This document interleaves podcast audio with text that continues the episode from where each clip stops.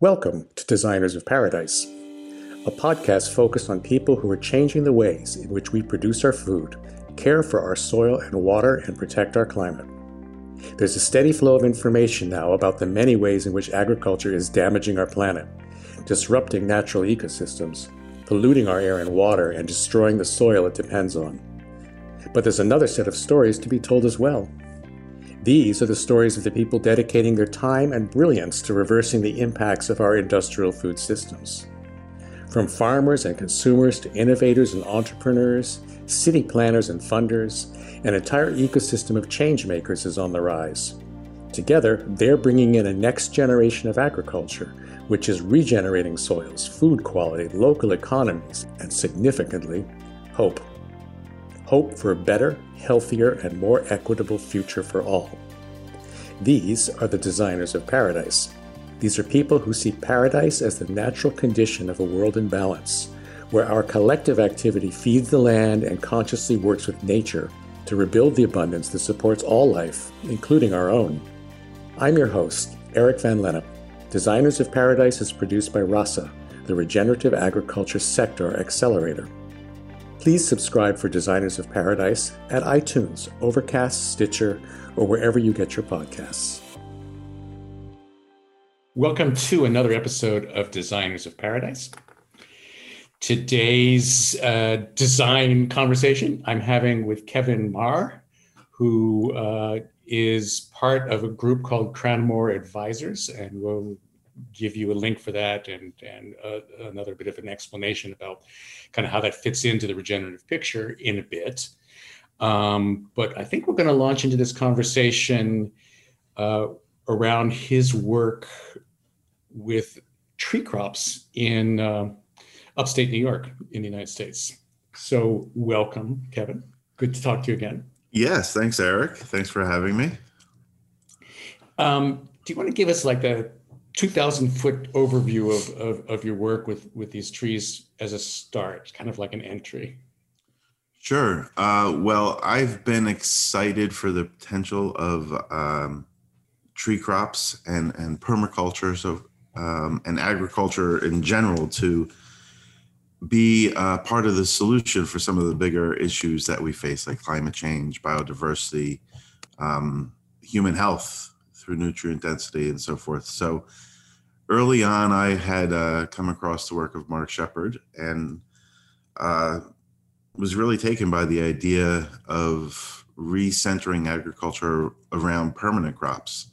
Uh, you know, to have less need for the annual tillage and less uh, annual um, use of fuel and so forth and uh, to establish something once and then to be able to manage it generations into the future was a very appealing picture to me. And uh, so I started to uh, look at doing that in this region of upstate New York where I live. And, uh, you know, as I started to develop that picture, um, uh, Mark and I met. I met at a workshop that he uh, put on in the region and he was also very interested in upstate New York, as he thought it would be a, a good um, region for his restoration agriculture uh, model. And so we've uh, been working together, and uh, part of the idea is to develop something of a hub uh, for these crops um, to make them uh, more viable as agricultural enterprises for people in the region.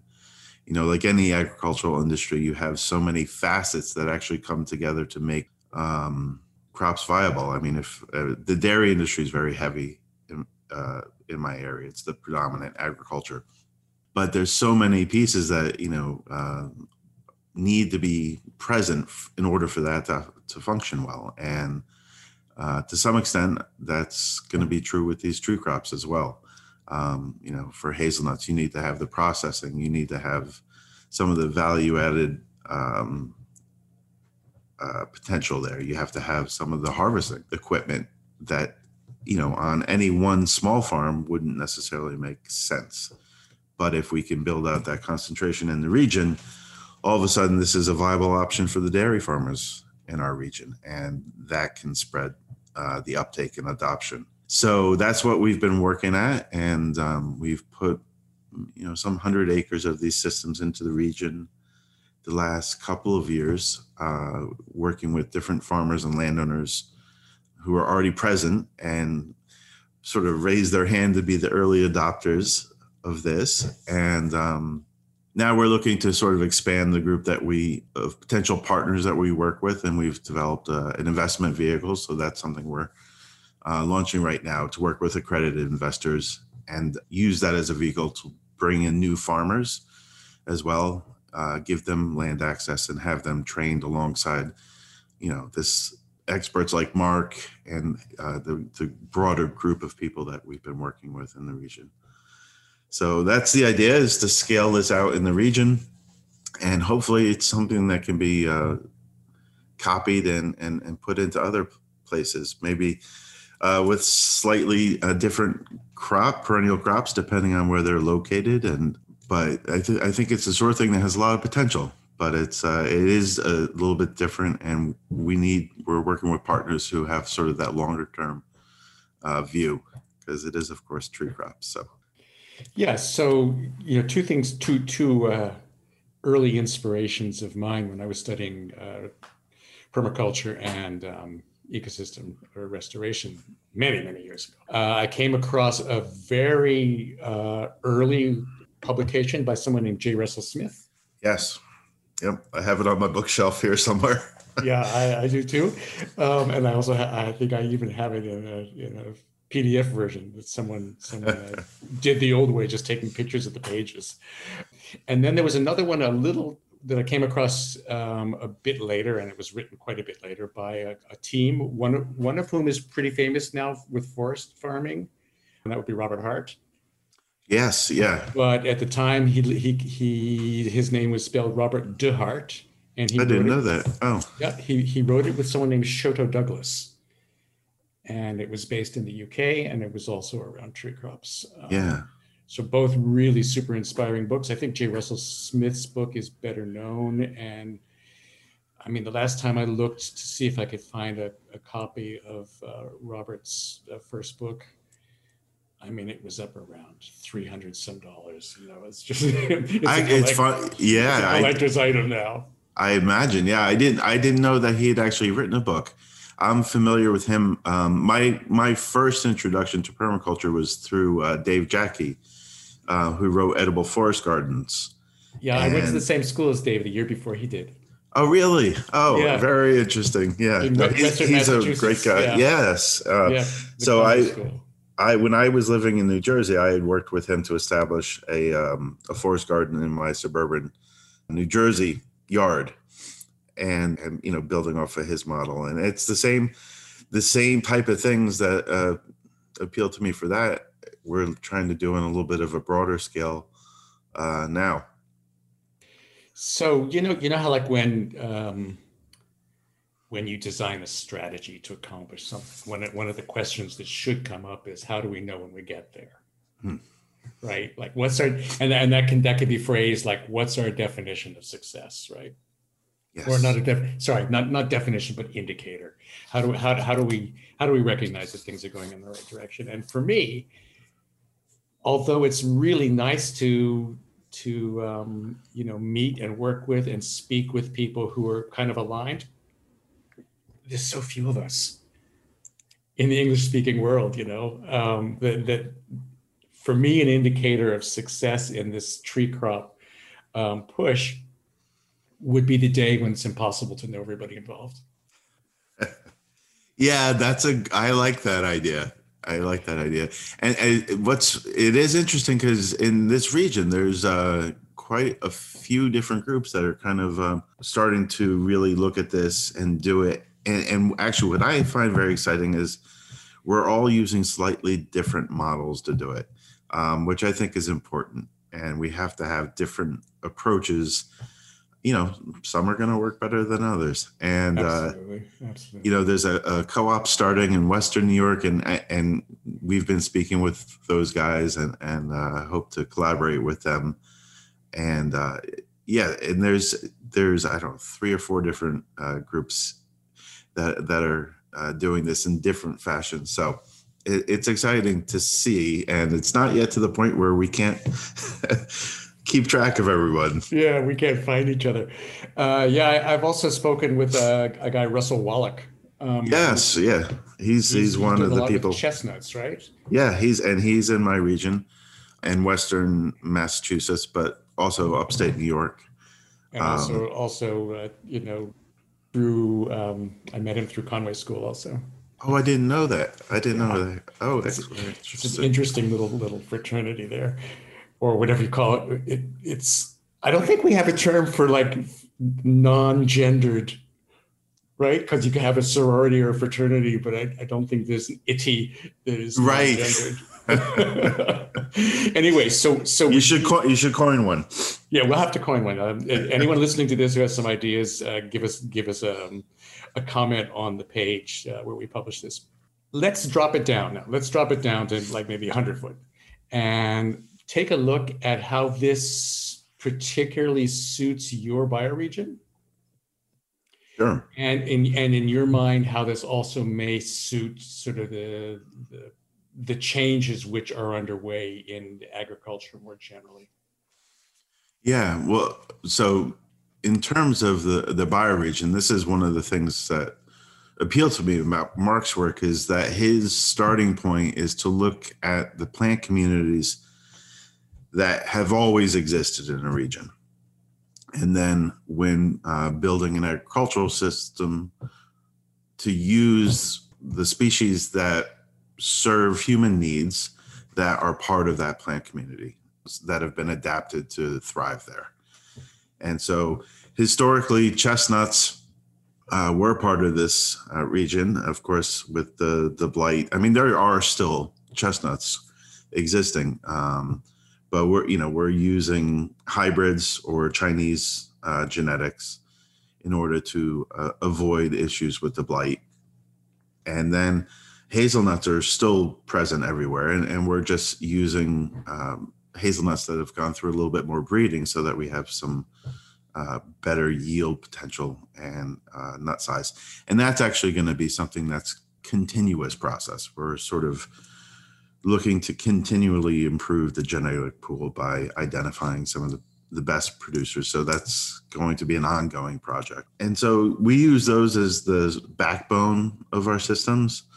But then, you know, we are using currants, we're using elderberries, we're using pawpaws, perhaps, or persimmons, other, other things that can fit into the system. And we're interspersing oak and uh, hickories uh, you know, and trying to have like that diversity. Uh, part of what really is exciting for me is by using this model that is native to the region uh, and has always thrived here, we're also building out the the different niches in the ecosystem for the different types of biodiversity. You know, we're going to be designing into the systems uh, you know little pocket ponds that will attract some of the amphibians faster. The different uh, structure of the plants from you know the trees to the the smaller trees to shrubs you know provides more homes for birds and insects. And um, so when you're on the ground in on mark's farm for example it where you're standing can feel somewhat wild. Um, but you know then if you look from sort of that 10,000 foot view, the you know the the fact that it is actually a pattern and it's designed to be managed uh, becomes apparent. But on the ground for the uh, the insects and the birds, hopefully, this feels somewhat like home.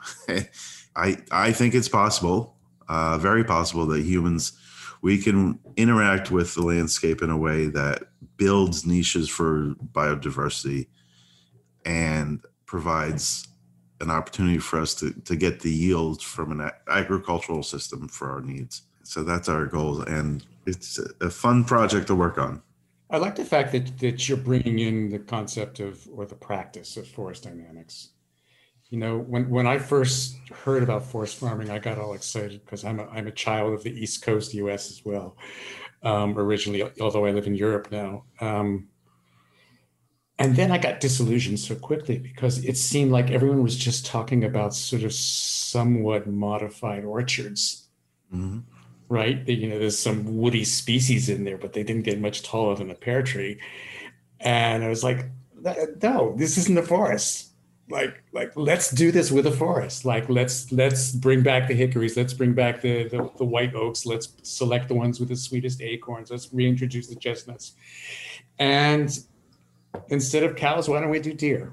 You know, instead well, of chickens, why aren't we doing grouse? You know, like really push the system. Yeah, and I think there's a lot of potential for that. And you know, I mean, we are going to be using cows and chickens, but there will be more deer here. There will, I mean, and that's something that we have to sort of plan for. And it, it's a, a, potential yield, uh, I, I suppose. But no, it's. I think, and we won't our model is not to go for a closed canopy forest. You know, we want to be able to, it's going to be more like a savanna system uh, so that we have more light that's able to get into all of the different layers. And, you know, especially I think in this time when we're concerned about climate, that uh, savanna ecosystem, if, if we can continue to interact and disturb it so it never gets to that closed canopy, it's actually going to be cycling more of the carbon. It's going to keep it in that more um, that phase that that has more drawdown, and that's uh, I, I think well suited for our needs because there's all those different layers that we can actually obtain a yield from, while also addressing sort of that that larger need to have uh, carbon drawdown. It's interesting in terms of the structural diversity, I think, because we don't we tend not to think of that as much as we think about uh, genetic diversity, for instance.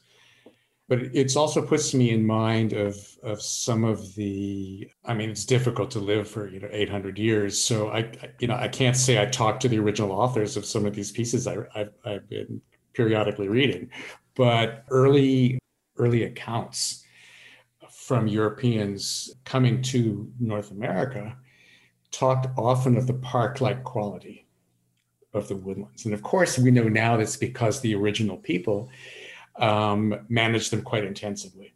Yes, yeah. But they, but they managed for indigenous species growing in indigenous, uh, you know, associations, a lot of which uh, used seasonal fire. One of the one of the justifications that the early colonizers uh, used for their kind of what became the doctrine of manifest destiny, which was basically God telling you go forth and commit genocide, was that well, of course, it had been all laid out waiting for them, right? This beautiful park-like paradise, and what they didn't, what they what they didn't, and probably couldn't appreciate at the time, was that actually the earlier contacts had spread disease amongst the local population. So they even, I mean, they even talked about coming into places where the villages were still standing, but but there was nobody home. Yes. You yeah. know, and it's like you guys just came through the Black Death. It's still within your oral tradition, and you didn't stop and wonder if then maybe a plague had come through. That's yeah, no, that's interesting. No, it was just all laid out there for them. yeah, but at uh, any rate, I mean, they, this so that just to say that for for who knows how many hundreds, if not thousands of years, those uh, forest ecosystems were managed closer to savanna. Yes, no, and, and I mean then the the post kind of, you know, the choked growth that people now associate with the wilderness or or with wild forest in in the, uh, an area with enough rain. And it's, it's been released, you know, it's been released from management. And we just didn't have the eyes to see it uh, you know, or the Europeans, they didn't have the the tools to recognize that incredibly complex system that they were observing and why it was so productive. Exactly. Uh, exactly. And I, I know that I, I, recently saw a presentation last year at the Northern uh, New York Nut Growers Association about when you uh, search for different uh, species, you will find like the the some of the improved varieties. You know, the, the ones with the biggest nuts or, or the best tasting fruit are clustered around these Native American settlements, and you can track um, how these same genetics are s- spread up and down throughout the East Coast, and you know, and that's some of the trade routes, and you know, it's really interesting to see that work to show not just were they doing this so well in their own region, but they were there was a whole uh, system of of contact and adoption of this throughout where, wherever it was appropriate for those species, they they were shared and adopted.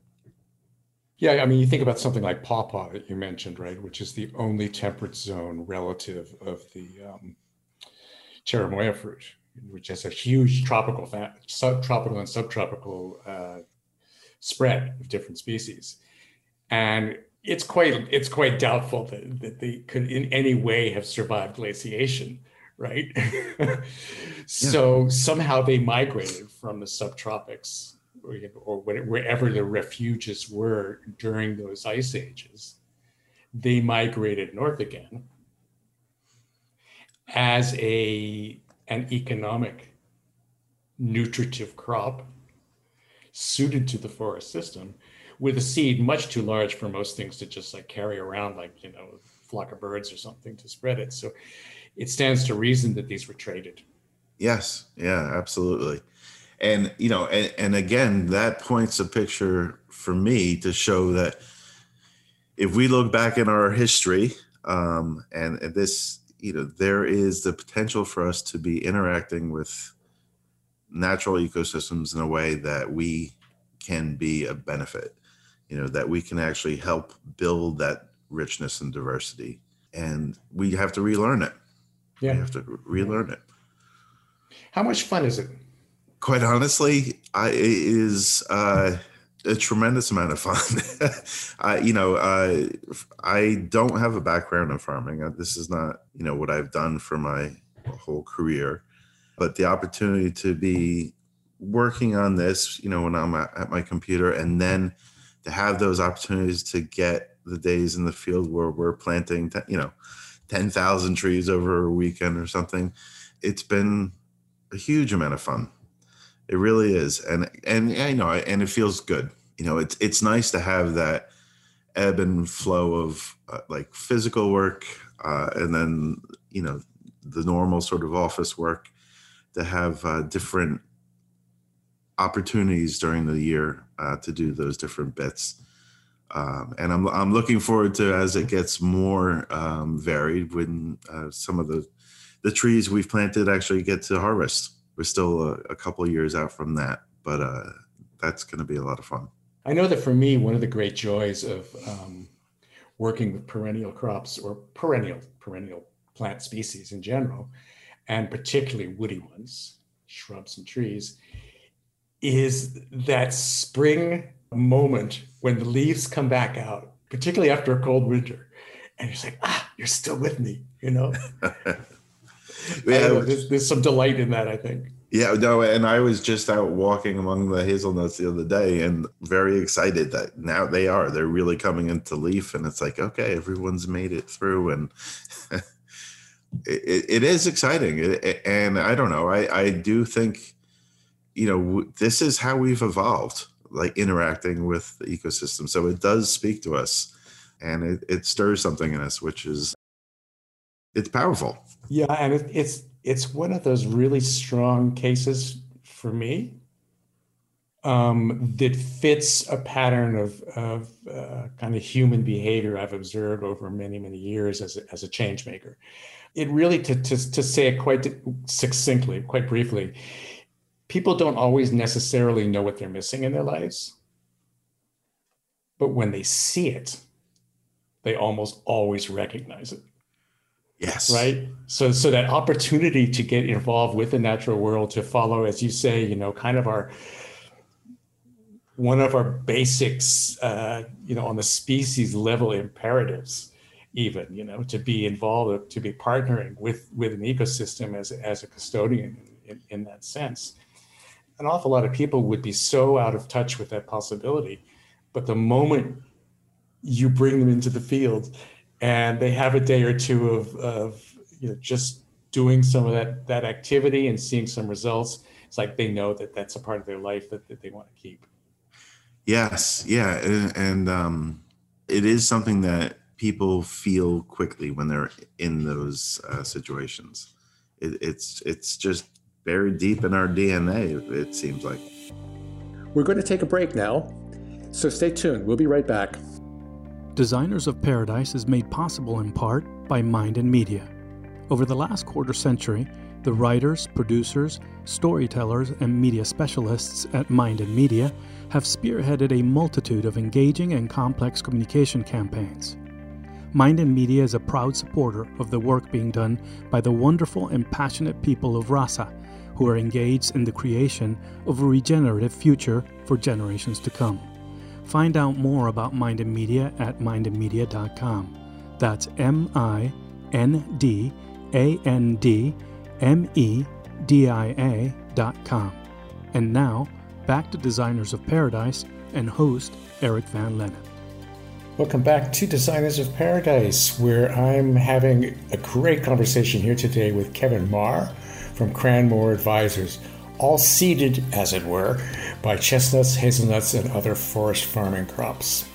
You mentioned something about local, other local um, landholders or, or farmers, farmers, foresters, maybe um, in upstate New York, who trying some stuff for themselves, maybe maybe looking a little bit more closely at, at how well you do. Can you talk a bit more about, uh, about how that might be spreading? Sure. So let me see. I guess it was 2019. We did the first planting here on my farm in, in upstate New York of hazelnuts. And while we were doing that, we actually partnered with a local um, land preservation uh, group, the Agricultural Stewardship Association, who does great work um, putting agricultural easements on properties in, in the region. And we ha- had a, Mark gave a public talk.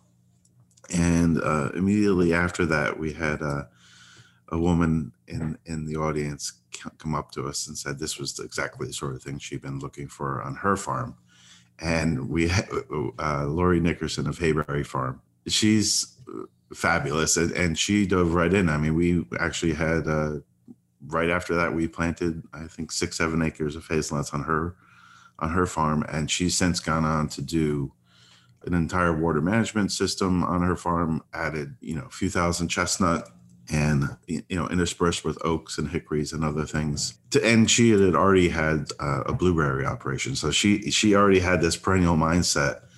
And so she's she's sort of one of the the lead adopters in the region. But we've also so we've done three pretty good size uh, installations for people like her in the region and then uh so i i guess one two three four. We, we're probably at about eight different farms in the region now that have uh, done this to some extent you know from anywhere from like a half an acre up to 50 or 60 acres.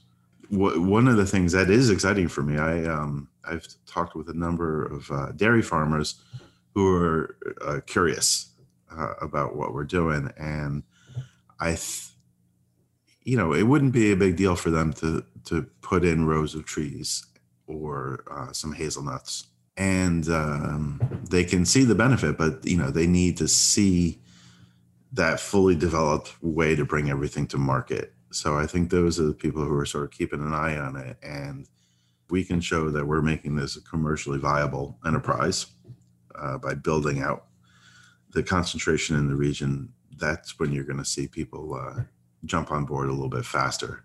You know because there is uh, there is the land and this can be designed in a way that could work with a dairy system without without too much uh, adjustment. When you say dairy system are you referring to the old style dairy co-ops? Uh, well no i was thinking more like the on the ground um, operations in terms of haying uh, you know, we can design a system so that they can continue doing their haying in between the rows of trees um, you know, so th- while these trees are maturing in the background, they continue their their normal operations and really only giving up a small amount of the footprint. So it's kind of like alley cropping or silvo silvo pasture. Yeah, it's all of our practices are sort of you know like USDA recognized agroforestry practices. So, and you know, when we do the water management systems, it's all USDA compliant guidelines that that are followed. So, it's alley cropping, silvopasture. The, these things are uh, they have great potential, and that's part of what we're trying to do is build a model to show how how this can be done here in this region. That's all really exciting to me. Um, when I first learned about these things when I was uh, still in university, it was only being applied in the tropics. Yeah. Right. And I, I remember at the time going, that's not fair. It's like if this if this works so well, the Department of State, for instance, is is you know avid to promote it in other countries. Why don't they bring it home too? Yeah, and I mean, and people are ex- exploring it, which is exciting, and it's it's there. I think one of the challenges is our we've trained ourselves to have a very very short time horizon in terms of our outlook on enterprises that we uh, take on. And in the tropics you're going to get a much faster turnaround uh, for the you know things it's things grow faster there. It's a little more lush but you know we can ha- I mean, we can have such i mean 15 years we could transform this region you know and and really take such a leap forward in addressing the issues that we've sort of created for ourselves. Um, and i know for myself if you know 15 years ago seems like not all that long when you think back on where you were. Um, but it doesn't necessarily fit that sort of five or ten year time horizon that people think of as a long time horizon for uh, uh, it, certainly from an investment perspective. Uh, but we, we need to be able to adopt a little bit more of a, a long term view. And this is the sort of thing we could put things in place that generations into the future can benefit from. And, uh, but I mean, that's the beautiful thing, isn't it? In 15 years, you can move from agriculture through permaculture to culture. Yes. Right. You could you could see like a chestnut festival starting, and and and you know hazelnut competitions and and these kinds of things, which start to give the whole region a distinctive identity tied to its its food forest production. Absolutely. I, it's funny because that's what I daydream about. that's exactly. And when you think of, for example, Americans who go to Europe, part of it is because there is a culture that's based on the place, um, you know, and it's varied. And that's a beautiful thing.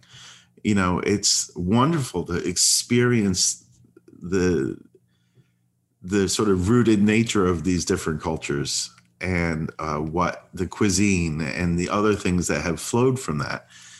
And so yes, that's a I I see nut festivals in the future for the, for this region, and uh, cuisine that evolves to work around them. I mean, you know, we can have, uh, and and that would be a beautiful thing.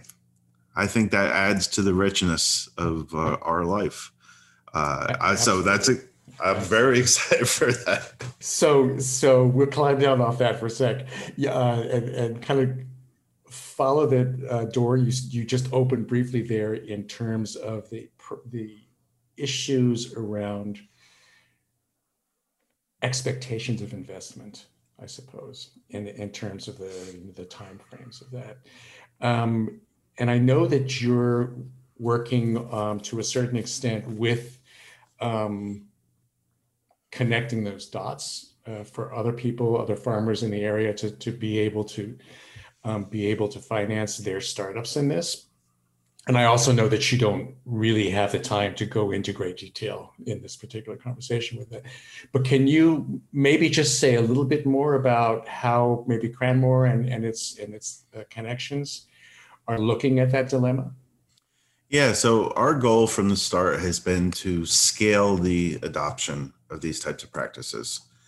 And, uh, you know, we've been working with the the farmers and the individual landowners to implement these to date and but in general you know these are people who have been able to bear some of that upfront cost of establishment.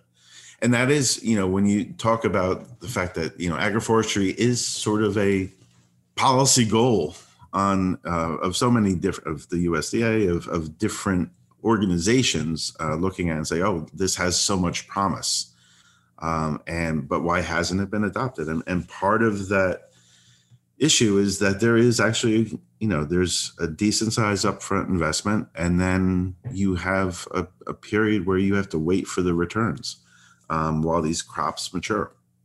And that's a so that is part of the the gap that we're trying to solve for and we're looking at it for to work with investors who can take a somewhat longer than usual time perspective you know we are saying you know 15 years plus to really see this come into being.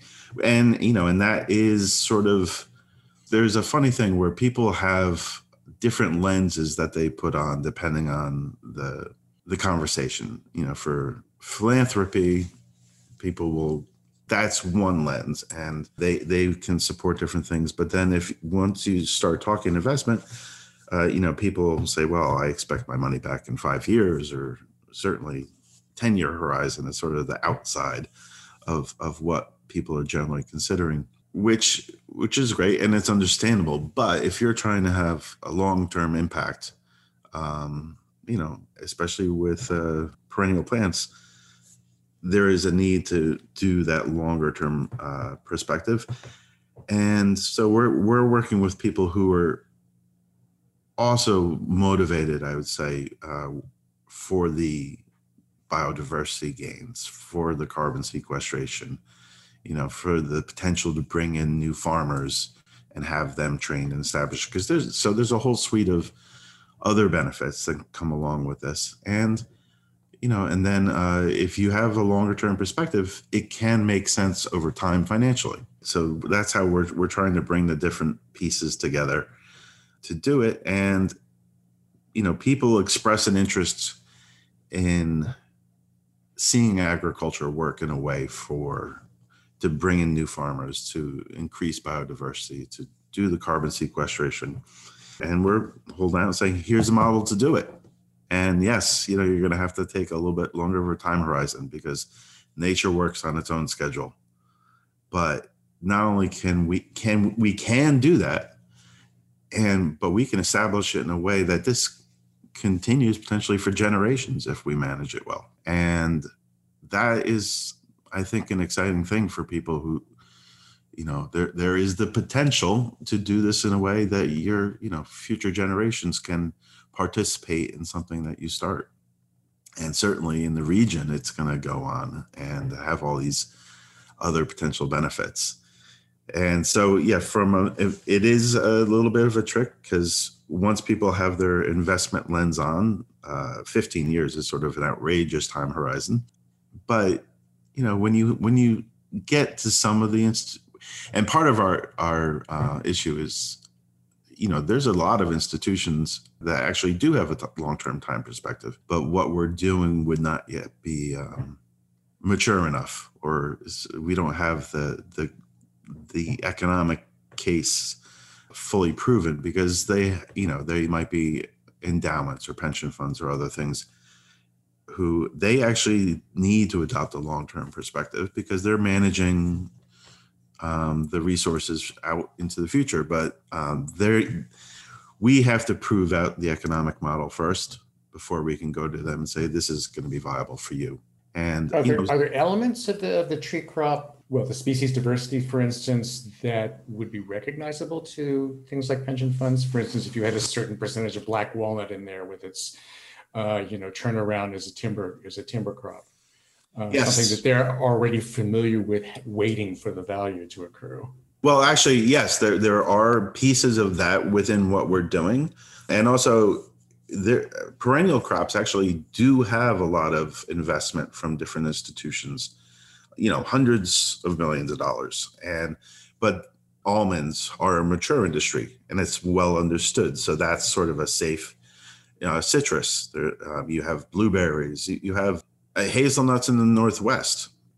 there's some of some of these sp- apples, uh, some of these particular crops that are mature and well understood, and I think you know we're we're putting forward a different use case uh, where it's not a traditional orchard where it's a, a monocrop and that's what's being managed. So that's a one of the differences that I think that we have to prove out. And actually, I think it's in the long run will be a more uh, certainly more sustainable system because we're actually mimicking nature and using natural processes in terms of the the plants that actually work better when in association with other plants. Um, but it's it's not quite as clean as just saying, well, here's an almond orchard, and uh, and that's actually one of the big differences that we're uh, that not we're trying to crack is um, you know uh, establishing an almond orchard is sort of a well understood thing, and and you can go to uh, farm credit uh, and get a loan against that for the development costs. So you know there there there is sort of a understood pathway to doing that. And what we're doing here is, is saying well you know what? We're doing essentially the same type of things with a little more um, we're using more varied crops uh, but it's the same model and we're going to prove that out here and, and one of the benefits we have of course here in new york state is uh, we actually have good water and uh, you know, certainly compared to where almonds are growing. Um, and another thing in this region that, and this is something I'm excited for is uh, a lot of um, our land here is this sort of hilly, rolling hills, uh, which is lovely, but it's not well suited to sort of uh, the industrial agriculture you know, where you want broad expanses of field and, and to be able to just kind of go on a long, flat surface. You know, the, the different agricultures migrated west, you know, to scale up in, in different ways. Well, with perennials, we can make use of this landscape. And it's actually, um, so we're gonna, we're bringing back a use case on land that you know there's a lot of area that is now sort of going back to like a wild shrubland in the region. Yeah, that comes back to, to J. Russell Smith's book, right? Because his whole focus when he was with the USDA was was Appalachia. Uh, yes, exactly. And, and and I know J. Russell Smith was an inspiration for Mark when he started to sort of develop his model. And um, yeah, it, it, it's it's there, and it's just waiting to be done. Uh, and you know, we can we can use this. And and like you said before this had been done. The native americans were doing this in their own fashion and they were using improved varieties and strategically interacting with the ecosystem to keep it headed in that direction that that served their long-term needs. We can do it again and we can make it make sense um, and you know but we do need different types of people. Like we need we do need people with capital to participate. We do need sort of the more experienced farmers like mark. We do need new blood coming in new farmers who want to come in and learn these systems and and innovate. You know they'll take it much further than us down the road hopefully do you um, actively work on the education elements of this to, in, in, a way to sort of broaden the, increase the net? We're, yes, we're trying to do that uh, now. Actually, that's something you know we've got a, a, couple of new people that are we're sort of drawing in to sort of one young fellow who had his start in uh, ecosystem restoration camps, and he is now we uh, we had a when I say we, there's sort of a, a group. So uh, Mark had a, a, pretty large planting of hazelnuts earlier this spring, and we pulled uh, Ben in to uh, work alongside him. And it was a, little bit of a trial by fire because it was a difficult experience, but you know he uh, jumped at the opportunity. And there are a group of people that we've been working with and developing some of these skills someone who have Mark with worked with Mark now for five, ten years, and uh, so we're building the capacity and we're bringing in new people to do it. And uh, for example, when we establish our investment vehicle farm, we'll be looking to bring in new farmers to populate that and kind of work alongside our network to learn as they go to implement some of the livestock uh, and and other things. Yeah, no, that's an explicit goal of ours is to bring new people in and help train them in how to do this. And hopefully, then as this system grows, we'll be sort of training in house the people to step onto these different farms and help manage it. That's we're trying to grow this entire uh, picture. We've got about eight minutes left um, to, to keep this in time on time. Um, is did we miss anything that you think is needs to be said um, in this conversation? Yes, I, I think we have the enough knowledge like we, we have enough knowledge and expertise um, we can see pathways that are going to address many of our issues that that we struggle with. Um, like we have that broad picture of what we need to do, you know, and we and there are people around who have the expertise to do it. It's you know it's one of those things we know. I don't think we really need. I mean, it's always going to be important to continue to do research and to learn more as we go. Um, but at this point, we have enough knowledge to begin right now and to implement solutions to these issues, at least in part. You know, I mean, I'm never going to say that we have uh, the perfect solution for everything, but we have enough to know that we can start today and have a tr- and have a large impact. And we really just have to start doing it. It's like we have to move from this talking about it and get roots in the ground because you know we have to re-engage with natural systems and let them do some of this work for us. That's what they've done over millennia. And so i think it's you know we have we have to move and also we have to move so that moves us from a place of fear to hope. Like we have we have things that we can do and uh, that's really exciting. And it's actually quite fun to participate in this process. And it's you know so i think that's the big takeaway for me is like we may not have uh, perfect knowledge but we know enough to start. And the only way we're really going to learn more is to, to dive in and learn as we go. And you know it's a it, it's i can't think of anything that would feel more worthwhile for me that's a beautiful way to sum it up. Um, Kevin, if if people listening to this want to contact you, or if they want to, uh, you know, kind of follow more closely as things develop, where would you send them, or how how how would you ask them to contact you? Yeah, so um, Crannmor Advisors is dot com is our website. It's C R A N N M O R Advisors and Crannmor is uh, Gaelic for big tree. Uh, sounds a little fancier, um, but that's you know my my email and, and contact information is there, and uh, you can find me on LinkedIn as well.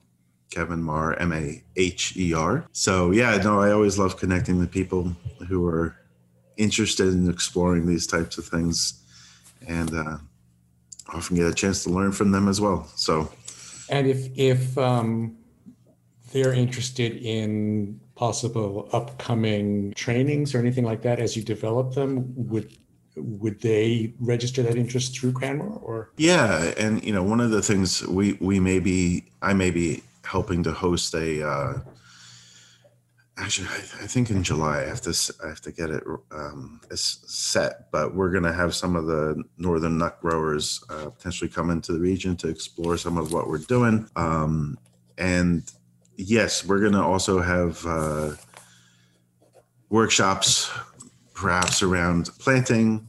You know, where we're and maybe while we design some of these projects to bring in people to observe the process, see how it's done, and you know actually be able to participate uh, somewhat.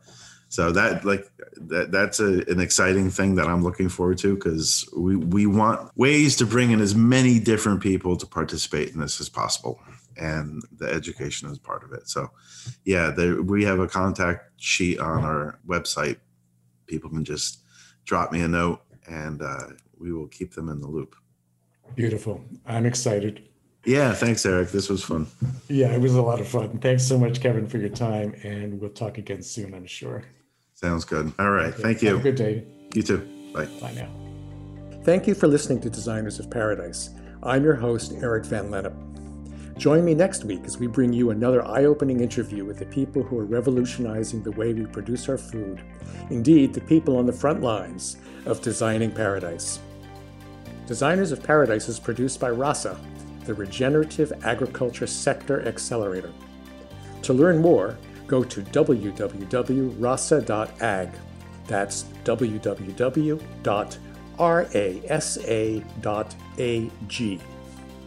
If you have any ideas you'd like to suggest, such as folks we should be talking to or a specific topic we should cover, hit me up with your ideas on Twitter at Greenheart. That's G R E E N underscore H E A R T, Greenheart. We'll see you next week.